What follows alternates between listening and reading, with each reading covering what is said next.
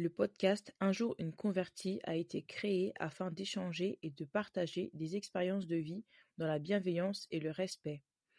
Aucun échange ne pourra être utilisé à toute autre fin que celle pour laquelle il a été créé.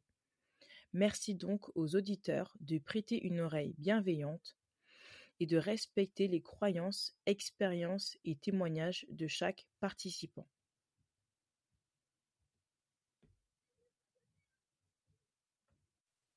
Assalamu alaikum, je suis Erika et vous écoutez Un jour une convertie.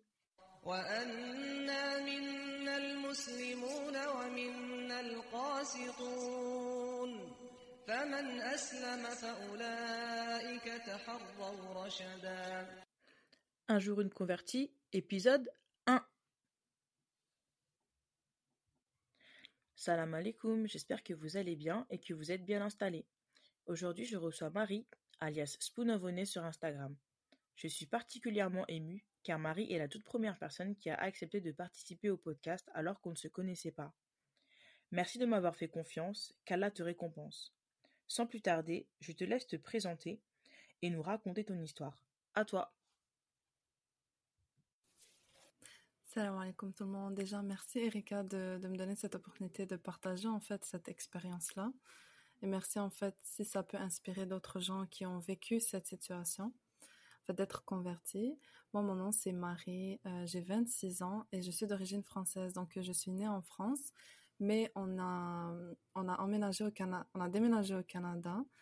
J'avais environ 5 ans. Donc, euh, j'ai quasiment fait ma vie ici, en fait, au Canada. Ça va faire 8 ans que je suis convertie à l'islam. Alhamdulillah. Et bien sûr aussi, j'ai un petit garçon de 1 an, Youssouf, qui prend tout mon temps, machallah. Ah oui, je suis mariée, ça va faire bientôt, je pense que ça va faire 3 ans je pense dans deux mois, ouais. En fait, euh, j'ai été élevée comme vraiment comme catholique, genre pratiquante. Genre ma famille en France est très très très pratiquante euh, à la religion.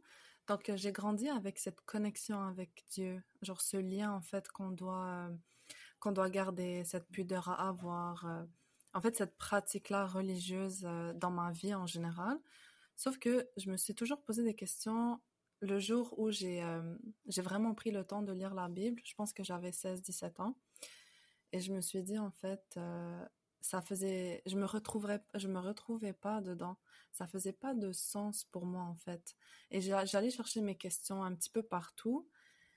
En fait, subhanallah, comme qu'est-ce qui m'a fait un déclic, c'est que dans la religion catholique, comme si tu veux euh, te faire pardonner tes péchés, mais genre tu dois passer par un prêtre. Et nous, quand on était jeunes, on avait l'habitude en fait d'aller à l'église et de demander pardon, tu vois, sur ce qu'on avait fait comme péché. Et mon amie qui était, euh, euh, je la connais depuis en fait qu'on a 13-14 ans, elle qui est née musulmane, m'a dit que dans la religion musulmane, comme si tu veux parler avec Dieu, si tu veux demander pardon, mais tu peux lui parler directement. Il n'y a pas une intercession comme entre vous deux. Il n'y a pas quelque chose qui va entre vous deux. C'est vraiment un lien.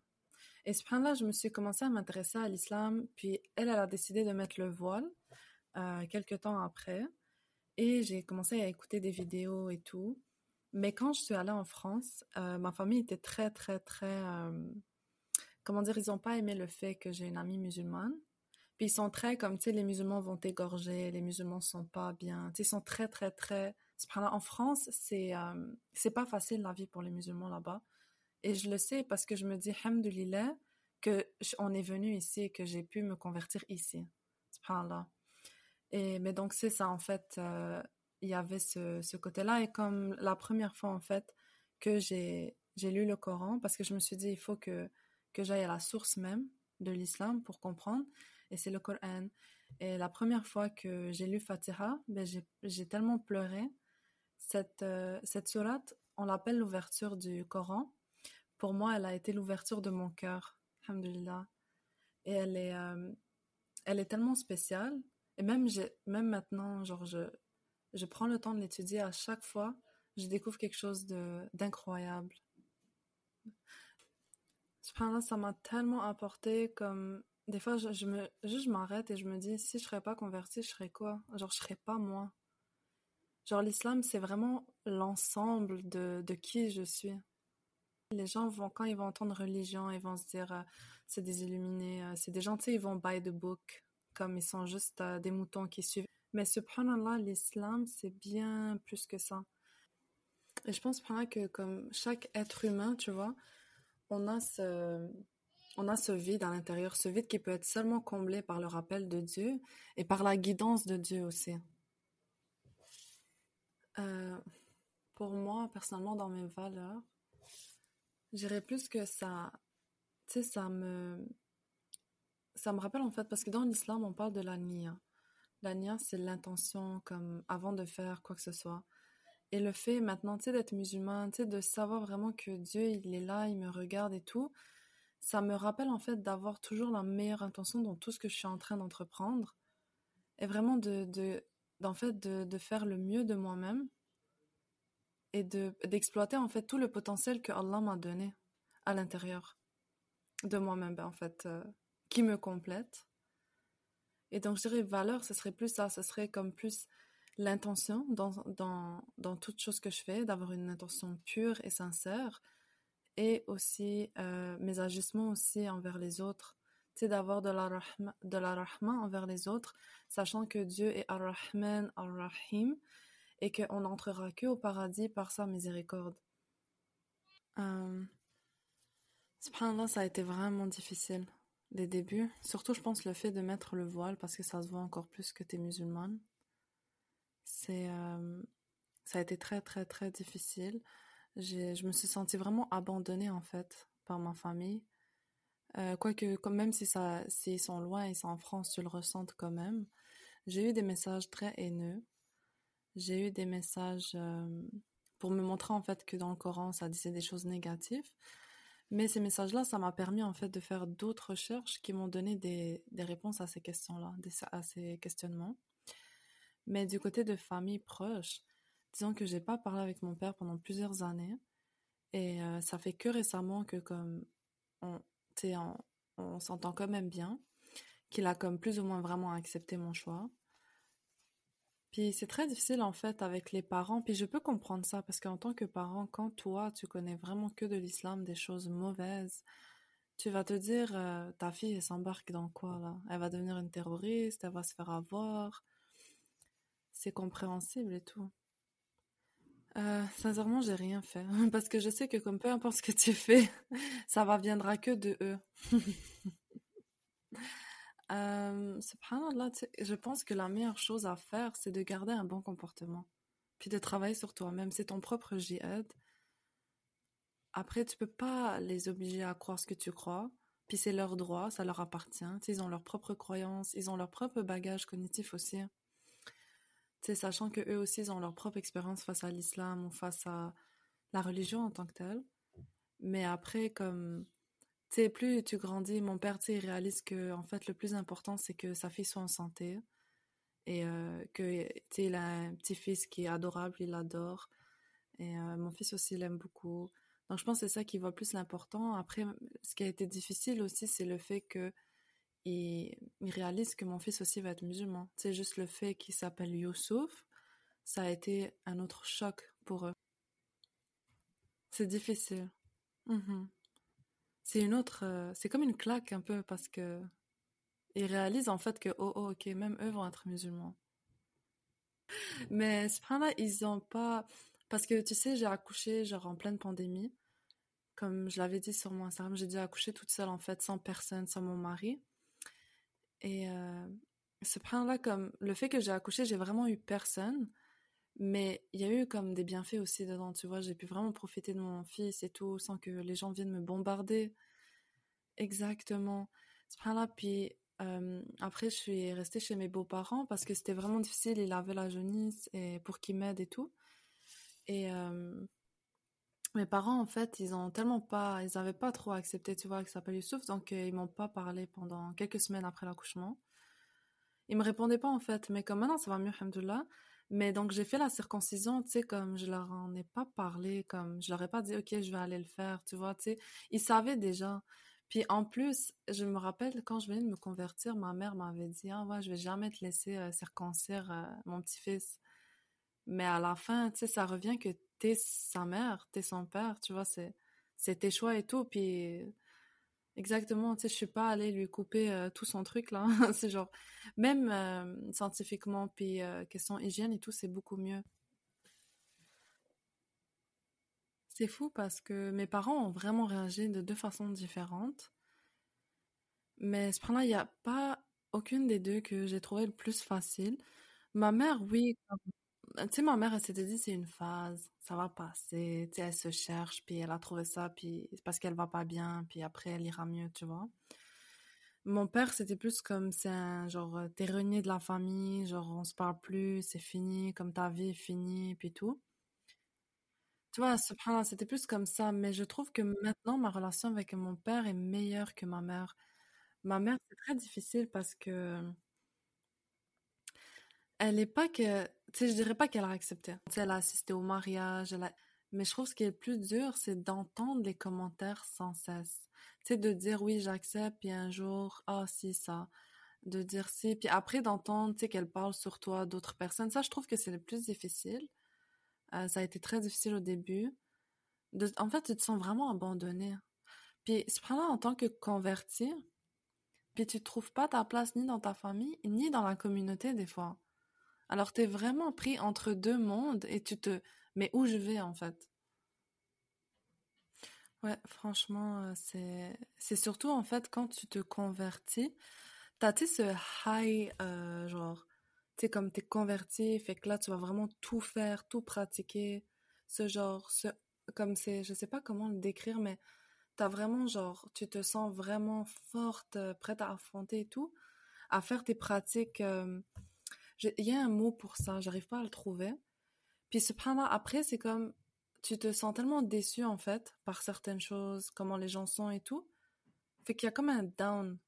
Puis souvent, il y a les convertis, le fait qu'ils sentent ni leur place dans leur famille, ni avec la communauté, ils se sentent jugés, ils se sentent mis à part, qui vont abandonner en fait ce cheminement. Genre, je me rappelle en fait que même moi, genre, je me cachais pour prier.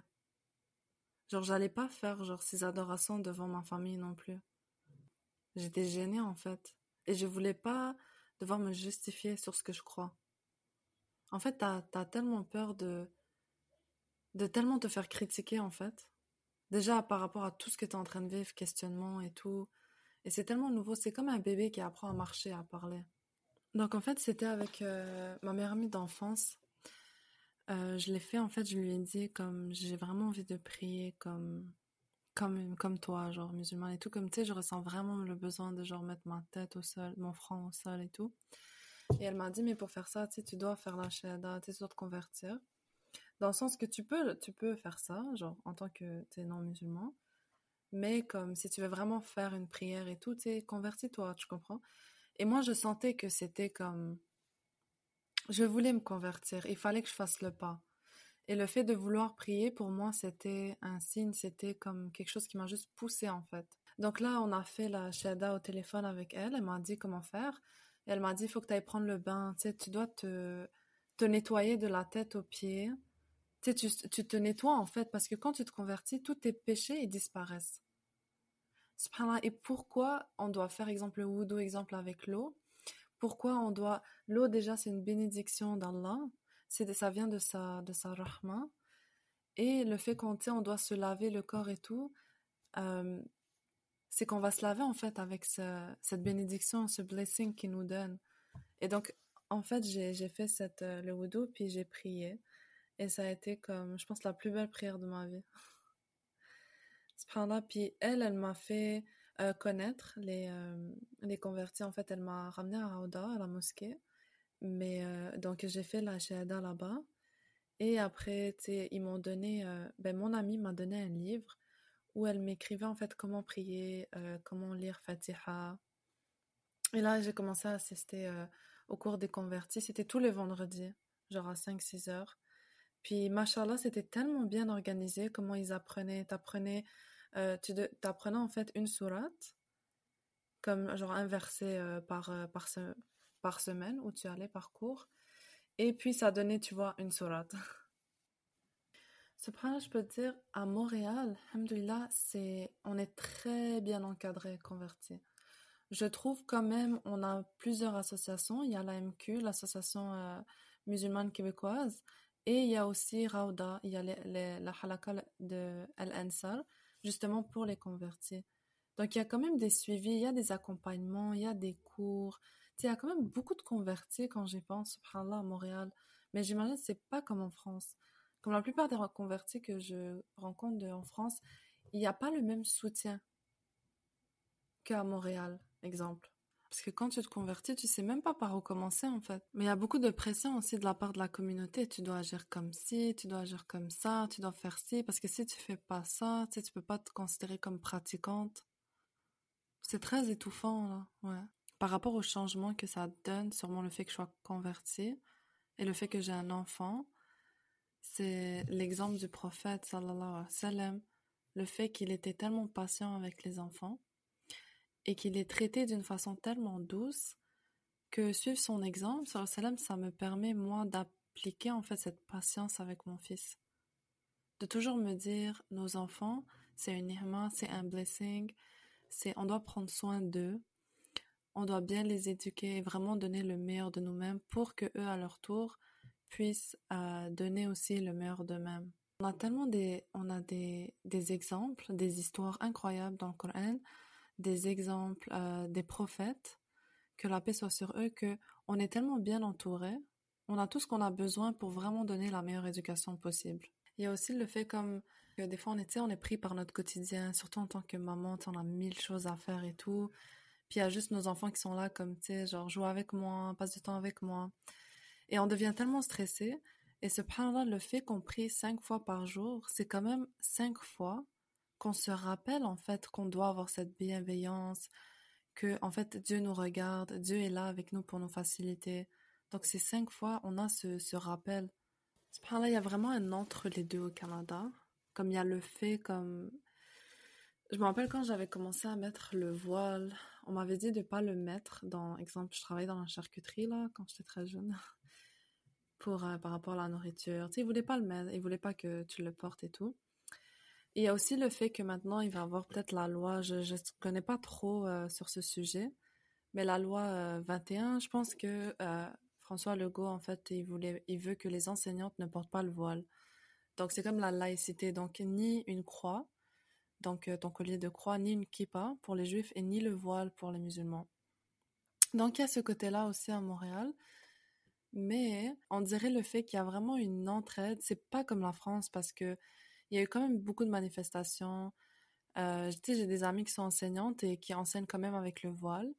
Donc, euh, je pense, je sais pas, j'en ai exemple, j'ai une amie qui a été refusée en fait à cause de son voile aussi. Donc, il y a vraiment un entre les deux. Mais exemple du côté médical, ok? Côté santé, c'est totalement différent. Comme moi, je travaille comme secrétaire médical à l'hôpital général juif de Montréal. Et euh, c'est tellement accepté le voile. Genre, mes amis, comme mes collègues, en fait, euh, il y, a des juifs, il y a des chrétiennes, et on s'épaule énormément, comme pour Noël, euh, c'est moi qui va travailler. Pour euh, exemple, si c'est des fêtes juives, comme je vais prendre leur place, si c'est l'Aïd, ils vont me remplacer. Tu sais, puis comme si je dois prier, comme ils ont pas de... Ils sont comme, ok, vas-y, prier, je, je, te remplace. Tu sais, ils sont très ouverts d'esprit. Après, il y a même dans le l'hôpital Le Chum, il y a même une salle de prière, en fait pour toutes les religions, les gens peuvent aller prier là-bas. Donc il y a ce côté vraiment ouvert, je pourrais dire plus côté médical et tout. Mais après il y a du côté policier. Tu peux pas être policière avec le voile. Et justement, il y avait une fille qui était passée aux nouvelles, elle était au cégep et elle voulait être policière, mais euh, ils acceptaient pas le fait qu'elle porte le voile. Donc il y a vraiment un entre les deux. Mais côté médical, là, il n'y a pas de problème pour euh, le voile et tout. Après, c'est ce là c'est euh, c'est pas comme la France, ça c'est sûr. La France, c'est très, très, très. Euh, ce qu'on voit aux nouvelles, c'est très difficile en fait. C'est c'est étouffant. C'est c'est très difficile. Sincèrement, c'est pas facile. Vraiment, vous êtes courageuse. Moi, à votre place, moi, je me dis, Alhamdoulilah, je me suis reconvertie ici parce qu'en France, je serais sûrement, j'aurais quitté. Je serais pas restée. C'est très, très difficile. Euh, d'abord, merci à toi pour me donner cette opportunité, en fait, euh, que d'autres gens puissent écouter mon histoire. Et pour genre vraiment toutes les convertis ou même les non convertis qui écoutent ça, c'est de jamais désespérer de genre la miséricorde de Dieu et de la facilité que Dieu va va va donner. Je me rappelle, subhanallah, je veux juste vous dire à quel point quand j'y pense maintenant, ça me touche. Je me rappelle, il y a huit ans, j'étais en train de prier sur mon tapis. Et je faisais toujours le doigt d'avoir mon propre chez moi, d'avoir un bon mari, puis avoir un enfant qui court à côté de moi. Puis je m'imaginais en fait cette scène, d'être juste, de pouvoir pratiquer ma religion en toute liberté, juste d'être bien là où je suis. Et subhanallah, maintenant, le doigt justement a été exaucé, mais encore mieux. Subhanallah, comme vraiment jamais désespéré de, de la miséricorde d'Allah, comme toujours s'en remettre à lui. C'est notre meilleur ami, notre meilleur confident, et lui sera toujours là pour nous malgré tout. Merci beaucoup Marie, qu'Allah te récompense. Merci pour ce magnifique témoignage plein de douceur. N'hésitez pas à suivre Marie sur Instagram at Spoon Honey. Elle nous partage des petites histoires pleines de sagesse pour nous aider à nous améliorer au quotidien. C'est déjà terminé. Merci d'avoir écouté Un jour une convertie. N'hésitez pas à partager autour de vous afin de faire connaître le projet. Merci de nous soutenir. Merci de nous écouter. À très vite pour le prochain épisode. Salam alaikum.